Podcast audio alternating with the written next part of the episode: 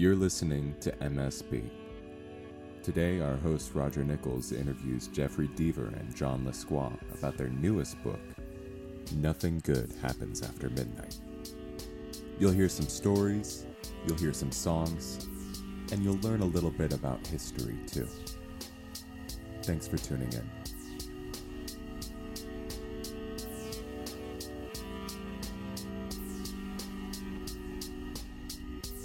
Today's a special Double Your Pleasure episode since we have a pair of authors to talk with Jeffery Deaver and John Lescroart. Why are they appearing together?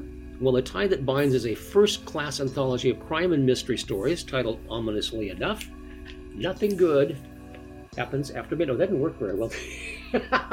okay. Try, let me try mine. Here we go. Oh, How's that, there you everybody? go. Excellent. Thank you. Appreciate that. Uh, Jeffery Deaver, both editor and contributor, and John Lescroart is one of the contributors to the project. Were we to do a proper introduction of both of them, we'd use up all of our time just listing their accomplishments and awards. But we'd be remiss if we didn't mention a couple of things. Both are worldwide best selling authors with dozens of books selling in scores of countries, translated into many languages. Both have multiple series featuring popular characters, uh, most notably Lescroart' uh, Dismas Hardy and Deaver's Lincoln Rhyme and Amelia Sachs. Critics love them, and they have shelves of awards. More interestingly, they both have worked in law offices, and both have written songs and performed as singers. We'll come back to that before we get done, but let's talk about Nothing Good Happens After Midnight. Now, the subtitle is a suspense magazine anthology which implies the stories originally appeared in the magazine. But I note several authors using the Nothing Good Happens After Midnight as a line in their stories. So I'm curious, Mr. Editor, were all of them uh, written uh, in the magazine originally, or were some written just for this anthology? Oh, no, no. I believe they were all, um, and John, you correct me if I'm wrong on this, but I believe they were all uh, written originals for this um, this anthology but but when they say suspense magazine because john and shannon Raab put the whole thing together and they published it as an anthology. Now i, I could be wrong about that but i know i penned mine uh, without ever having appeared in the magazine. John how about you? Was yours an original? Same thing. I was walking down the halls at the uh, you know the international thriller fest a couple years ago and and dp lyle doug you know uh, pulled me aside and he said you've got to be one of the contributors of this to this project so I said, What's the project? I didn't want to do it at all. And then he said what it was. And I said, Oh, yeah, I can do that with my eyes closed. Because I have two, two children who have been through the teenage years. And it spoke to me with uh, great feeling. Yeah, and I hope, John, you can try, if we get to the individual stories, maybe you can talk a little bit more about that because it was, in a way, very suspenseful. You had some humor in it too, but it really dealt with a rather serious topic and, uh, you know, very surprise surprises at the end. We don't want to give anything away, so I'll let you know. Probably better for you to talk about that. But it, but I was moved uh, as well as sitting on the edge of my seat to see that was where that one was going to go. Cool, great. That's my goal. Get Deaver on the edge of his seat. That's my whole goal. Just well, actually, since well, this is the second if, time we've done this. If Roger doesn't mind, if we riff a little bit here, go um, please. We did uh, actually, I had edited another anthology with original stories that John yep. was in, and I still get a chill from your story.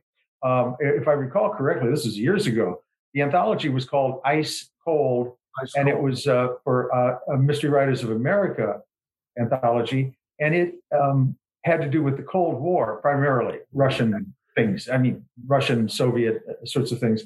And yours was kind of an Armageddon type of story, wasn't it? I just, uh, yeah, I still consider it my, it was called The Last Confession. Yes. And in that uh, anthology, and I consider that the best writing I've ever done in my life. That particular short story, I just, it sang from the minute it started, and it was based on real events from my own life. You know, being a Catholic school kid during the Cuban Missile Crisis, you know, all the stuff that made it very relevant and then bringing it up to the narrator who happened to be um, he was let's just say a federal judge in today's world and he was the narrator. Right. So it really tied it together beautifully and I, I was very thrilled that you were also the editor of that because it was great. We got some good notices on that too i recall. My story was called comrade 35 love that story. Oh thank you. And uh, the twist oh go ahead sorry. I'm just I'm surprised that was not a movie just from the short story. I mean, it, it was, was, a long bitch. It, it, was a long short story, and it was kind of a reversal. The Comrade 35 referred to um, John Kennedy, the yeah. president, and it uh, was a. I won't go into some of the other big twists in that, but it had to do, set in Dallas. Major uh, twist. November twenty second, uh, uh, a long time ago. But anyway, we had a. It was very fun working with John and the other authors, and um, uh, Justin Scott was the my co-editor on that one. Right. And uh, but um, uh, anyway, getting back to nothing good happens after midnight. I think John called me some time ago or sent me an email and said, "Would I be willing to edit it?" and uh, he and Shannon did did the heavy lifting on it. I mean, I read the story. I read all the stories. That was a great delight. You know, imagine getting to read these fine writers, and then offered some suggestions. But it was it was in very good shape. Um, and so basically, we uh, went to press. But you know, there are editors who there are people who've edited for a long time. Suspense Magazine is so slick and so well put together. I mean, right. slick in a good sense. And so they knew what they were doing. And and I mean, look at this this hardcover production. You know, sometimes you don't even see hardcover books anymore. It's just uh, just gorgeous. So here we go. it, it is a, all over the place. It is a delight, absolutely. Um, wow, you guys are having so much fun together. I, am just going to go have a cup of coffee and let you go. No, uh, one of the things, and I just jotted down that anthology because now that's the next thing I have to read. Thank you very much. I've got to stack that mm-hmm. high and stuff. But no, I appreciate that a great deal. You know, um, what we should do is just take the two stories that Jeff and I have in both of those anthologies and have that come out as its own anthology. Nothing good happens after midnight during the th- during the Cold War. uh, that's well, actually, uh, yeah. My, some of my scenes took place at night, as I recall. But uh, sure, that's uh, going back go. a ways. I, I, see marketing coming up, up right now. Um, geez, so many good. I, I want to get to John, John, if I may call you, your story uh, about it because it has multiple perspectives, and yeah. you get into the mind of teenagers, which, and we're baby boomers, stuff. How how difficult is that as opposed to writing about adults? Well, I actually said those words as a kind of a mantra to my children all during their high school years because you know there was a constant battle. Do I mm-hmm. have to come home by this time? And I kept saying, you have to come home because nothing good happens after midnight. I mean, I must have said that a hundred times. And my kids would go, here we go. It's the nothing happens after midnight, you know, speech. But really, it was part of my, you know, my entire life with my kids was keeping that curfew solid because you didn't want them going out to the levee, particularly because we have a levee right near our house. Drove my Chevy to the levee and all of that good stuff. but but really, nothing good happens out there after midnight. Yeah. Interesting. So, yeah. But as teenagers, uh, I have vague memories of it. Everything is very emotional, and everything is very important. Uh, it's it's like being eminently distractible, and getting that angst in there. I, I thought it was an exceptionally well written oh, piece. Thank you. I mean, I really, you know, the whole idea of, of being aware of your children when you're going through that period of time is really something. I mean, this who's a cool kid, who's one of the smart kids, you know, what what clique do you fit into? And it is life and death for these kids. I mean, you know, the agony they go through to find where they fit into the whole experience of being teenagers. It's why I noticed on uh, Facebook, I don't, uh, I myself don't post. I post professionally. I have a professional account. I don't. I have a personal account too, but I don't. Um, I don't post things. Certainly, I don't get into politics or anything controversial. Um, but I have noticed uh, for some reason the algorithm has said, "Oh, Jeff, I must have clicked on one of these prank videos at some time, uh-huh. at some point, and uh, you know, like somebody rigs a park bench to fall over or something like that. Uh, it's you know, Pratt Falls, It was moderately amusing, but now the Facebook algorithm, Mark Zuckerberg himself, I'm sure, does all this stuff. Uh, said, "Oh, uh, Jeff looked at, at, a prank video, and so now there's uh, I get prank videos, and some of them are. I mean, nobody's really hurt, but uh, they, I guess, uh, there's the show Jackass. I think you've seen that or you know about that. It's terrible, uh, just awful. But the um, you know pranks pranks along those lines. But John, pranks figure in your story. That's a clue for me to say something, but I'm not sure I want to give it away. No, don't give any twists away. It's uh, you know, it really is the whole thing about children trying to fit, who are not yet adults are trying to fit in and do things that are truly. I mean, I remember the first morning I went out where our own front magnolia tree had been toilet paper. And you hear about that and you look at it as you drive by other people's houses and you go, what a goofy thing. And then when it happens to you, you go, God, I'm, I feel remarkably violated by this for some reason. It loses the whole tone of a prank and all of that stuff. It's very much a serious trespassing endeavor. And I found it very difficult to deal with when it happened to me. I went, this isn't right. This is like, you know, half a truckload full of toilet paper on my, you know, on my front lawn. And I don't really think that that's why my son wants to get up and be thrilled by that in the morning. Well, it is it is a it is a crime. I mean, we know from our legal days that uh, it doesn't take a lot to commit a crime. You know, the phrase assault and battery. Sure. Assault is not actually touching somebody. Assault is making them afraid. So right. if I were to go like this to somebody, I've just committed assault. Battery is the actual touching, and sure. touching can be throwing a marshmallow at somebody.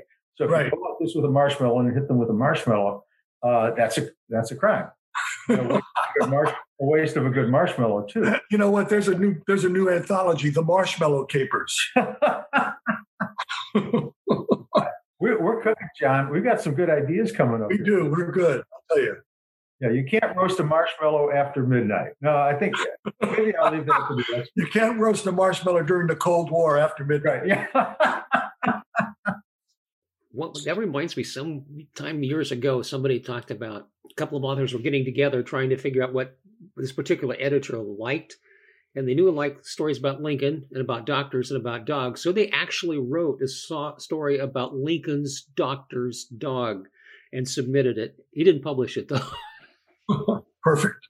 Yeah. So I like that. Let's talk about about your story.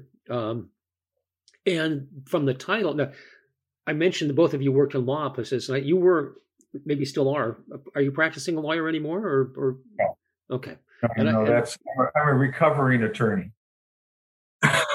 I'm not an attorney at all. I've never been to to law school. Never wanted to be an attorney. How I started writing legal thrillers, I have no idea. You know, but, but I understand you did work in a law office for a while, at doing. I worked seven years as a word processor. Look at these fingers; they are good typists. Yep. Back in had, back in the day when, when law offices had word processing departments, I was with a firm called Pettit and Martin in Los Angeles, and uh, that's the firm actually that got shot up in San Francisco, with literally shot up about uh, you know two months after I left. Yes. Oh my God, I remember that, John. Yes, that was my firm. So my job was just typing up, you know, papers and getting them filed in time. Well, as as an aside, um, and I guess Roger doesn't mind if we digress a little bit. I was a journalist for some years, and I learned to touch type, um, which has been a lifesaver for me. Because sure. I, uh, when I write, my technique is I do an outline. Maybe we should chat about technique if you like. I'm an extensive outliner. Uh, for a novel, I'll I'll spend uh, eight months or outlining and organizing. So the outlines are like 100 pages long. Now that's really writing the book too. And right. there are many wonderful authors who don't do that and they can produce brilliant books. I just need that organization. But I, I look at my outline. It's like here, uh, Colter Shaw uh, discovers a clue in a cabin. That's all my outline says. And I have to figure that out. So I close my eyes, literally, and then just picture the scene as if I were watching a movie. And I, uh, if I'm lucky, I'll come up with what that clue is. I may not. Mm-hmm. I have to move on to a different scene. But the touch typing has been a lifesaver for me. And, and John, how do you, uh, have we ever talked? Maybe no, we have. I don't, th- I don't think we have, but you know, I don't do that at all. I'm a complete, as they call us, a pantser. You know, it's a seat of the pants. pants. I, you know, I just sit down and I start typing on the blank page. And hopefully things come together. Sometimes they don't, but most of the time they have. And so I've just learned to trust that. And uh, it's weird. It's it's living a little bit on the edge, but um, I think that might add to some of the suspense of the book, whether or not it's ever going to get written. Well, and you know, um, Lee Child, Lee Child doesn't outline. Most famous pantser of all, right? Yeah, yeah. Uh, Stephen King doesn't. Uh, George R. R. Martin doesn't. Uh, and if those guys keep at it, someday they'll be successful. I think so. But anyway, I'm sorry, Roger. You were asking me a question, I believe. oh, I was going to. The title of of your your contribution here would lead us to expect a courtroom thriller, and there's certainly that, but that's not the real focus of it, and it's a very different. Actually, one of the things I should mention is that there are several stories in there that have a tinge of the supernatural about them. Mm-hmm. well, that's I'll, nice. I'll tell you how this came about. I have um, I, have written some. My first novel actually was a horror book, Stephen King kind of horror book, um, and I've always had an interest in the occult. I, I, don't mean me personally. I don't believe in ghosts and goblins and tarot cards. I don't. That's I'm, I'm too much of a rationalist for that. But um, I do like the way they scare the hell out of readers if you handle it right.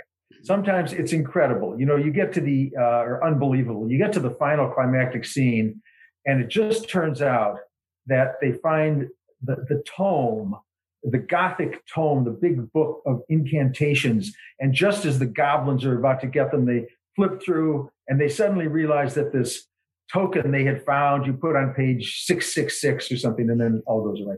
Well, that doesn't really scare scare people. Um, but what I wanted to do was come up with an idea that I, first of all, was not midnight as in the time. And I should mention that my uh, story has to do with a what I call the a piece of music called the Midnight Sonata. It was just. Has, can I just cut in here? Sure, please. So unexpected and so brilliant. Really, it's one of my favorite of your short stories. Oh, thank you, John. Thank you. I mean it. It was just. I was reading that, going, "How is this fitting in exactly?" And then I mean, it just the end is just mind-boggling. So. Well, thank you, and I, I, I have uh, it's, it's got some big twists in it, but I uh, all I'll say is that the midnight I'm referring to after midnight is not the time, but right. something that happens after the midnight sonata is played. Because I, sometimes I just like to do things differently, and uh, you know, be a little contrary. And so, um, uh, but I also like to work in in the occult uh, frame, work in law uh, work in legal things, work in real grounding. Because you know, if you're killed by a, a zombie, it's still a crime.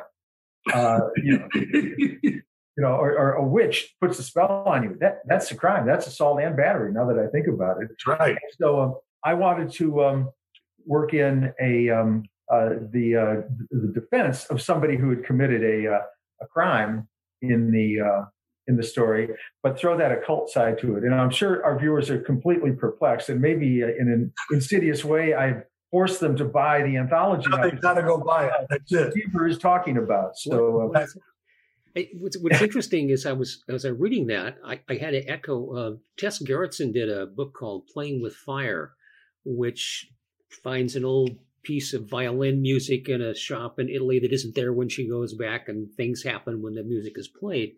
And I thought that was an interesting kind of echo of that.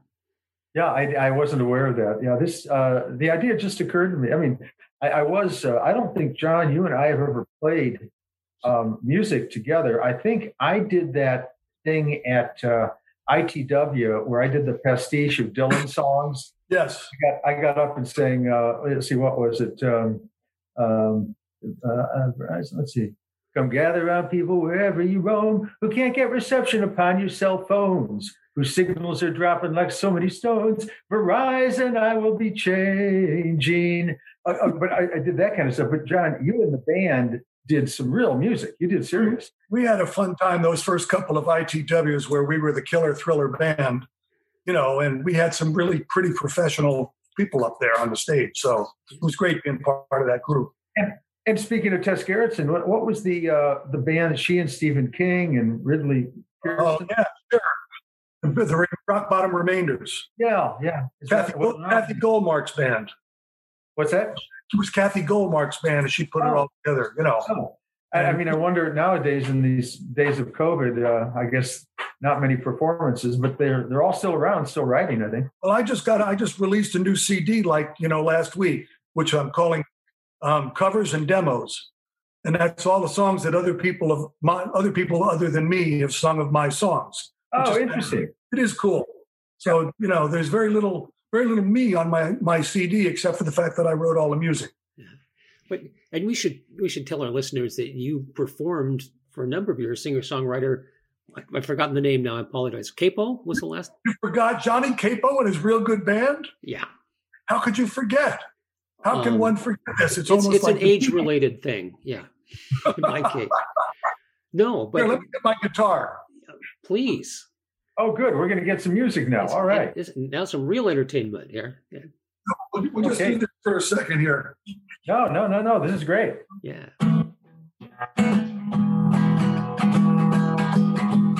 Run away, run away, run away hard. Oh, run away, run away, run away hard.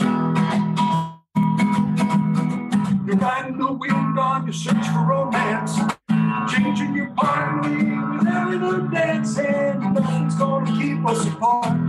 Run away hard. All right. Yeah. Right here Bravo. at my office, on my John, desk. look, you got a fan here listening to that. I wondered about your animal fetish, Jeff. Yeah, I know. Well, let, I'm let's. going to be part of this today. That could be that could be a website you might not want to be caught browsing on. Oh no, John. no, no. I, let me ask a little bit of process questions because I'm I'm kind of curious. By the way, thank you for the for the concert. This we just kicked it up a notch here. For uh, how did the whole process happen? You mentioned that uh, you started it. You you signed on. Who does what in a situation like that?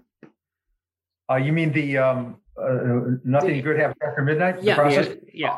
Well, I, I have to say, I mean, I've John and Shannon really did the heavy lifting. I mean, they did the bulk of the editing.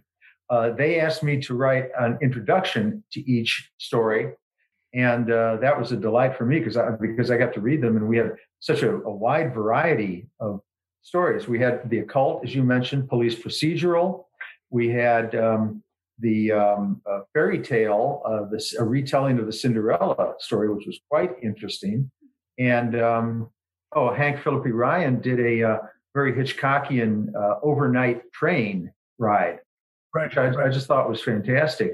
And uh, you know what I like about anthologies like this is that um, I obviously uh, I have I kind of lean toward the the thriller and the police procedural, but I like a I like a good cozy now and then, and I like a good Stephen King kind of story now and then. And this gives me a chance, is if I were a reader, to look through this and say, oh, I'm going to go go check out this Lescroart story. I'm going to look at his books now. Or Hank Phillippi Ryan, that was uh, that was great. I'm going to see what she's doing lately. So, um, and then uh, I have to say, it, you know, they, were, they were very kind to hand it to me, and they said, oh, if you could contribute a story too, that would be great. And of course, I love short fiction. I've written this year alone. I've written, I think, six, and uh, I, pu- I published with uh, Amazon Original Stories Mhm. and uh, that's that's not an, it's Thomas and Mercer Publishing, but it's not um, uh, they're not print yet. They will be at some point. And for as a prelude to each of my novels, I write the Colter Shaw novels and the Lincoln Rhyme novels. As a prelude, about a month before uh, the novel is published, I'll do a short story. Uh, those are with Putnam, and they'll do it on. I'm not sure what platform it goes on. I mean, you get it on Kindle, I'm sure somehow. And then I just did three other um, audio short stories, audio only, for Audible.com. But uh, all I'm saying is, if I could make a living, and I think John has heard me say this ad nauseum, if I could make a living writing short stories, I'd do it in a minute because I'm just I'm I'm so lucky. Novels are very hard for me. I, I they just are. I think And, they're hard uh, for everybody. Yeah, uh, yeah. I can't imagine. You know, if I if I could just uh, uh, you know be able to pay the rent doing short stories, which come very easily for me, I'd do that in an instant. So, uh, but uh, the short that's not. story market is pretty thin these days. Yeah, yeah, yeah. It is. I mean, they, they have the anthologies. I've done uh, three collections of my own, and I have two more collections ready to go. But those are um, pre- prior published stories. But you know, some of them um, have been published, like original in, in, in Italian newspaper or a, a, a British publisher or something like that. So. Are they original stories? Well, not exactly, but for the English-speaking market, they are. And so, um, I'd like to get get those going. But again, you know, it's uh, I do it. I'll publish those just for the legacy, my legacy of getting a, them, them out there, so that in a novel, at I'm sorry, in a hardcover form, they will be seen and people can put them up on the shelves. All eight people who buy them, of course, but still. well, see, when you're again, you're, you're, you're driving me to more purchases out there because there's stuff I wasn't aware of. So I'll be checking all of those out. Yeah, absolutely. Should we give a Should we give a little shout out to the uh, the bookstores handling this kind of um, Zoom for us? Absolutely, absolutely. Give them a pitch. Is it, is it VJ up in v, VJ? Yep, in VJ. Oregon. I thought, yeah. Keep selling those signed books. I know I sign a bunch of them every time a new one comes out. You guys, you guys are the best. Yeah, sweet. Yeah, sweet. Yeah, yeah that was that's great. I mean, but but when I think about that, uh, John, you probably think the same thing. Uh, on, on, tour in in Portland, staying at that hotel. I can't remember the name, but the the, the, the doorman was like a dressed like a beef eater. A um, yeah, yeah. Uh, I can't remember the name. That was the was that? Mystery Writers of America thing, the BoucherCon, right? Yeah, yeah, yeah. And then, um, but I would go up to uh, VJ's and sign, physically sign uh, the books there. Yeah, yeah. And uh, but but that see what I'm thinking about now is that's all gone. These are the these are we're doing a book tour event right now. And uh, right. I, last year 2019, I flew 180,000 miles. Wow. Most of it on book tours, inter, you know, international for the long haul kind of stuff. Last year, I think I flew 4,000, 5,000. Wow. And I, I, you know, I hope it, well, it will change. We'll go back. Uh, but, um, because I like appearing, and I know John, you and Roger. I don't know if you've seen John appear, but he's a stand-up comic. I mean, he, George and I did something in Carmel, right? I think it was moderated. Yes, that great.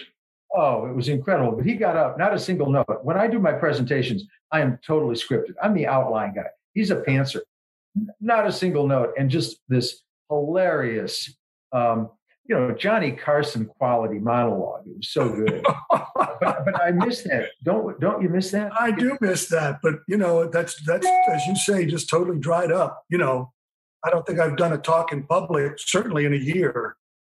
And uh, it's odd.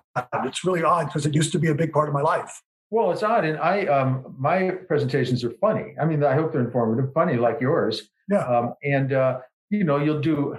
You have an audience, of course, and you you drop the funny line, and then of course you pause. There's always a beat after the punchline, Right. Again, it always happens. It could be sometimes it's kind of a long time, and you think, "Uh oh, is this falling flat?" But but on the when you're doing Zoom, you have no feedback, so you just right. kind of hope and uh, you know, are you looking at yourself? Because I hate, I don't like to look at myself, but you know, uh, do I look at the camera? Do I look down? It's just, um, yeah, exactly. So uh, I, uh, I, I miss it. I, I really want to get back into it, but I think it's going to be a, later, quite late in the year before we get back to normal. Yeah, I'm, I'm sad to say that I think you're right, but I do have a book coming out late in the year. So there'll be something to wait for and see if it can happen.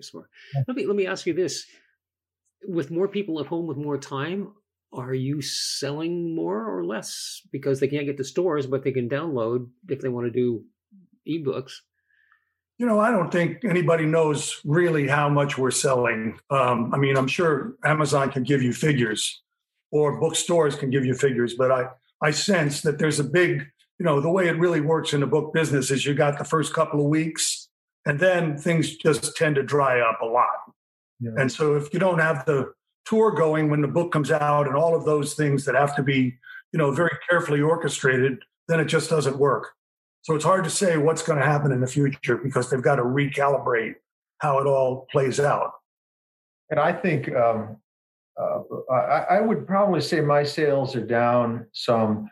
I think um, because John and I sell across a broad demographic market, and um, you know there are frankly people who are uh, have been out of work, and uh, I, I, know I oddly enough sell a lot of books to um, uh, to the uh, people who the airlines, uh, only hmm. because I've, they've come up to me and they said they know who I am, and and that of course that that's has been decimated. That industry's been decimated, and sure. I think people for books, you know, well, let's be honest, um, you you're interested in entertainment, and I think a book is the, a novel or short story is the most uh, enduring and emotionally engaging form of creative effort because you, we participate with the, we the reader participate with the author Mm-hmm. Um, but that's again 10 15 20 30 dollars you've got to spend. And some people are thinking, well, am I going to have my job next week? Am I going to buy food for my kids? Whereas sure. you pay $20 a month, you've got Netflix, you've got that entertainment there. And Netflix, I tell you, I, I put on Netflix. I watch a lot of stuff on, on Netflix. You know, I think my wife and I maybe watched four or five series in our lives up until last year. I mean, TV series, because we just didn't do it a lot. We did other things. And now with this pandemic, I have to tell you, we have seen everything that's ever been filmed. yeah, yeah. you know, watching. And, sometimes we've seen it twice. It's yeah. just and now you're down to that series that Buster Keaton did in the 1930s. that was pretty damn good, I'll tell you. wow. So uh, you, you guys are in an awfully good humor for as long as we've been in this. I appreciate that. I, well, you know, you better you better keep your spirits up because you know the, everything else is conspiring to bring your spirits down. So I mean, we we do almost do. My wife and I do a little mantra every morning, like you know, fist pump, and we're we're into it. We're holding out in a pandemic. So you know, that's what we're doing. No, I mean, I look at it as um, um, as I believe uh, uh, President Biden said, uh, this is war. Yeah. you know, I uh, was born in 1950, so that was in the. And my father was a, a flyer in the Second World War. So I, um, like a lot of kids um, at that age, when I was in my, you know, 10, 11, 12, oh, a little earlier than that too. I was fascinated with World War II. It was just, I had all the little plastic, green plastic soldiers, and I had the sure. outform uniforms, and I had the guns that actually looked like real guns. And uh, now we have, of course, the problem with so much gun violence that I probably would have been shot if I'd walked downtown with my, my sure. gun nowadays. But um, Hey, what did um, your father do in World War II, Jeff? Was he a was he a bombardier navigator or a pilot? No, he was a turret gunner. Uh-huh on an, an, aircraft called an A-20. It was an, uh, a two or three man uh, attack aircraft, and he. Um, uh, I'll tell tell the story. He um, uh, wanted to be a pilot, but he didn't have depth perception, and there's a test apparently, so he couldn't see the runway. I mean, he could see the runway, but he didn't know how far it was from the runway. But he, um, they flew um, uh, um, uh, missions over after D-Day over um, occupied France as the Germans were, were pulling back and they would shoot marshal, shoot up marshalling yards, drop bombs on marshalling yards. Yeah. And the, the Luftwaffe was gone by then. This is late in the war, but they had the 88s, the flak guns, and a flak gun got him. And the pilot um, who passed away in this incident, the other gunner and my father bailed out at like 300 feet, which is pretty low, and he he, he broke his ankles but it was over free France at that point. So well, you know what I got to tell you, it's so interesting. I didn't know this about you or you about me. My father was a bombardier navigator and a POW in Japan.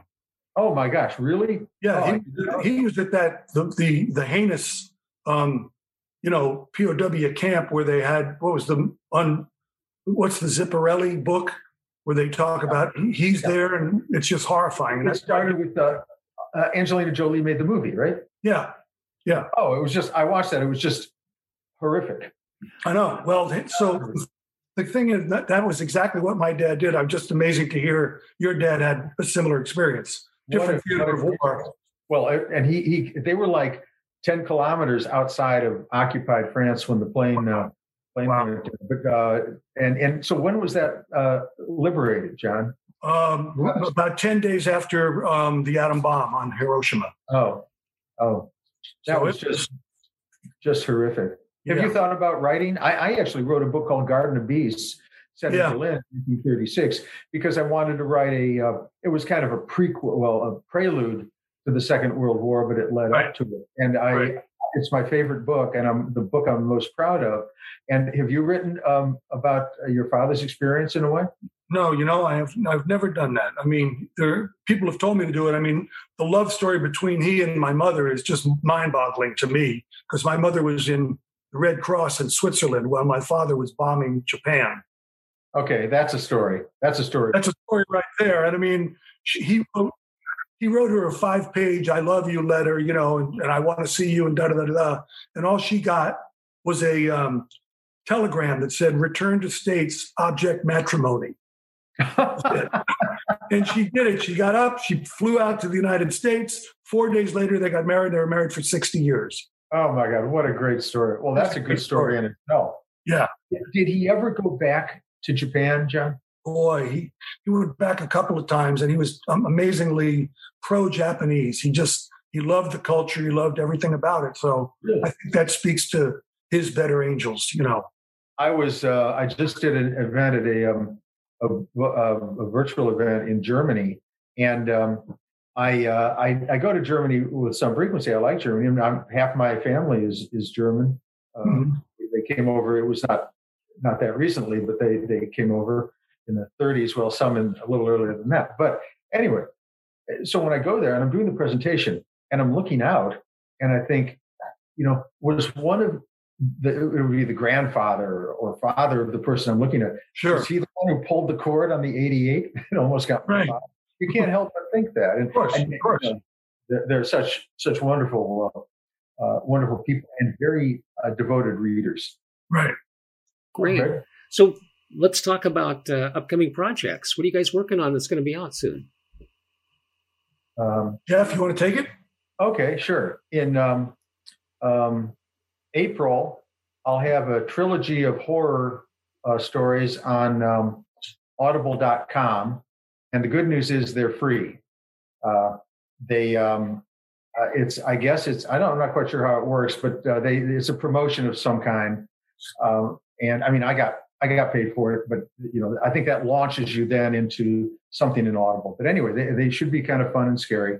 Then in um, um, also in April, I have a short story called uh, Forgotten uh, that features uh, my character Colter Shaw, and that's the prelude to my Colter Shaw book in May, The Final Twist. And Colter Shaw is the itinerant re- reward seeker uh, who travels around the country looking for rewards. And um, then in um, uh, September, a Lincoln Rhyme short story, as yet unnamed, a prelude to my Lincoln Rhyme book, um, that will be out in um, November called The Midnight Lock. So that's it. As you can see, all I have all this free time the last year, and now, damn it, I want to get out and start living life again. So next year, 2022, you're not going to see anything from me probably. yeah, it's been a tour. Little, yeah, I, I picked the wrong year to take a sabbatical. You know, like I decided last year to take a sabbatical because I'd written, I think, 26 books in 26 years. And wow. I said, I'm going to give it a rest. So I gave it a rest and I finally just couldn't stand living with myself all along. So I sat down and I wrote another Dismas Hardy Abe Glitsky novel. Oh, excellent. But that doesn't come out until next November. It's called The Missing Piece. And uh, we're just doing things like copy editing right now. So that's what I'm doing, kind of day to day work as a novelist. All right. All right. Music? Are you working on some new? You said you got a new CD coming out, but you have any original that you're working on? Um, new stuff. I just wrote a uh, just wrote a song for my son's wedding. He's getting married in October. Oh, congratulations! I just did that in the last couple of weeks, and I'm really thrilled with it. So I can't wait to sing it for these guys. All right, and that's pretty much what I'm doing. It's kind of low key. And Jeff, are you? I know you've written songs before. Are you think of that? Um, well, I um, um, when I wanted to be a singer songwriter. I mean, I, I like you know, Dylan was my God, Paul Simon, another God, mm-hmm. uh, Joni Mitchell, um, and um, Richard Thompson. You know, people. Uh, I, I was really into folk music. I like the words, but singer songwriter. Notice the two components to that career. the, songwriter. the songwriter I have written. I can. I wrote the album, an album uh, for my book XO. I wrote the lyrics um, in about a week that I just learned that it was not going to be me. So uh, I have a great voice and, and a lot of musical ability too. I could finger uh, Merle Travis finger picking that kind of stuff, sure. but um, I uh, I just didn't have the didn't have the voice, didn't have the musical quality. but so I do forth. know so, that if uh, you go on YouTube, I, uh, you I, find. I I'm sorry. I did find uh, a video on YouTube of you singing one of the songs from that. Uh, very yeah, poorly recorded. I'm sorry, but I was going to put it on for you, but I thought, no, we won't do that. Oh, hold on. Let me see how much have I got here, Roger. Let's see. Come on. How much? How much? How much can I give you to, to destroy that? Get some BMI money. No, that's exactly. oh, yeah. but it's it's amazing what you can find on YouTube these days. Um, Um, Here, Jeff Deaver and John Lescroart are going to sing the opening verse right now. Let's go. to what? Oh, yeah, that part. I am just a poor boy. My story is seldom told. Oh, life's My resistance, pocket full of such unpromises. All lies and jest. Still a man hears what he wants to hear. Disregards the rest. la la la. La, La la la la. thank you. All It We Without got to show up on YouTube tomorrow. without without rehearsal, how's that? It's pretty And- darn amazing, amazing. Hold Now, on, it's wait a interesting. minute. Go ahead. Just, Paul Simon's calling. Oh, I oh, want my song back. hello, Paul. How are you?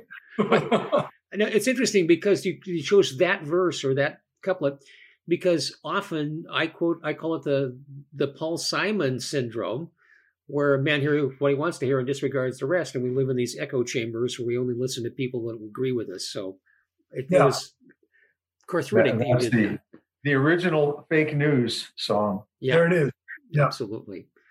Well, on, on any final thoughts before we wrap up, because I know Jeff, you've got to go. I I do. Yes. No. I would simply say to your your viewers, you will you will be delighted with with this book. It, it, I had it was a joy to edit, a joy to write the story. I think I speak for all the authors uh, when I say that I like uh, uh, like them, put a lot into what they did. These are just top notch stories, and I, I have to say I'm uh, I've been reading and writing short fiction for 40 years now, and this is just uh, the top of the top. So. Uh, pick it up and uh, enjoy it. Here, here. Yeah, it's great to see you, Roger. Great to meet you. Nice to meet you. We'll look forward to talking to you next year when you write that that story about your folks. Okay, perfect. Take care. Okay, John, as always, a pleasure. Roger, thank you again, and you take care now. Take care. Okay, bye bye.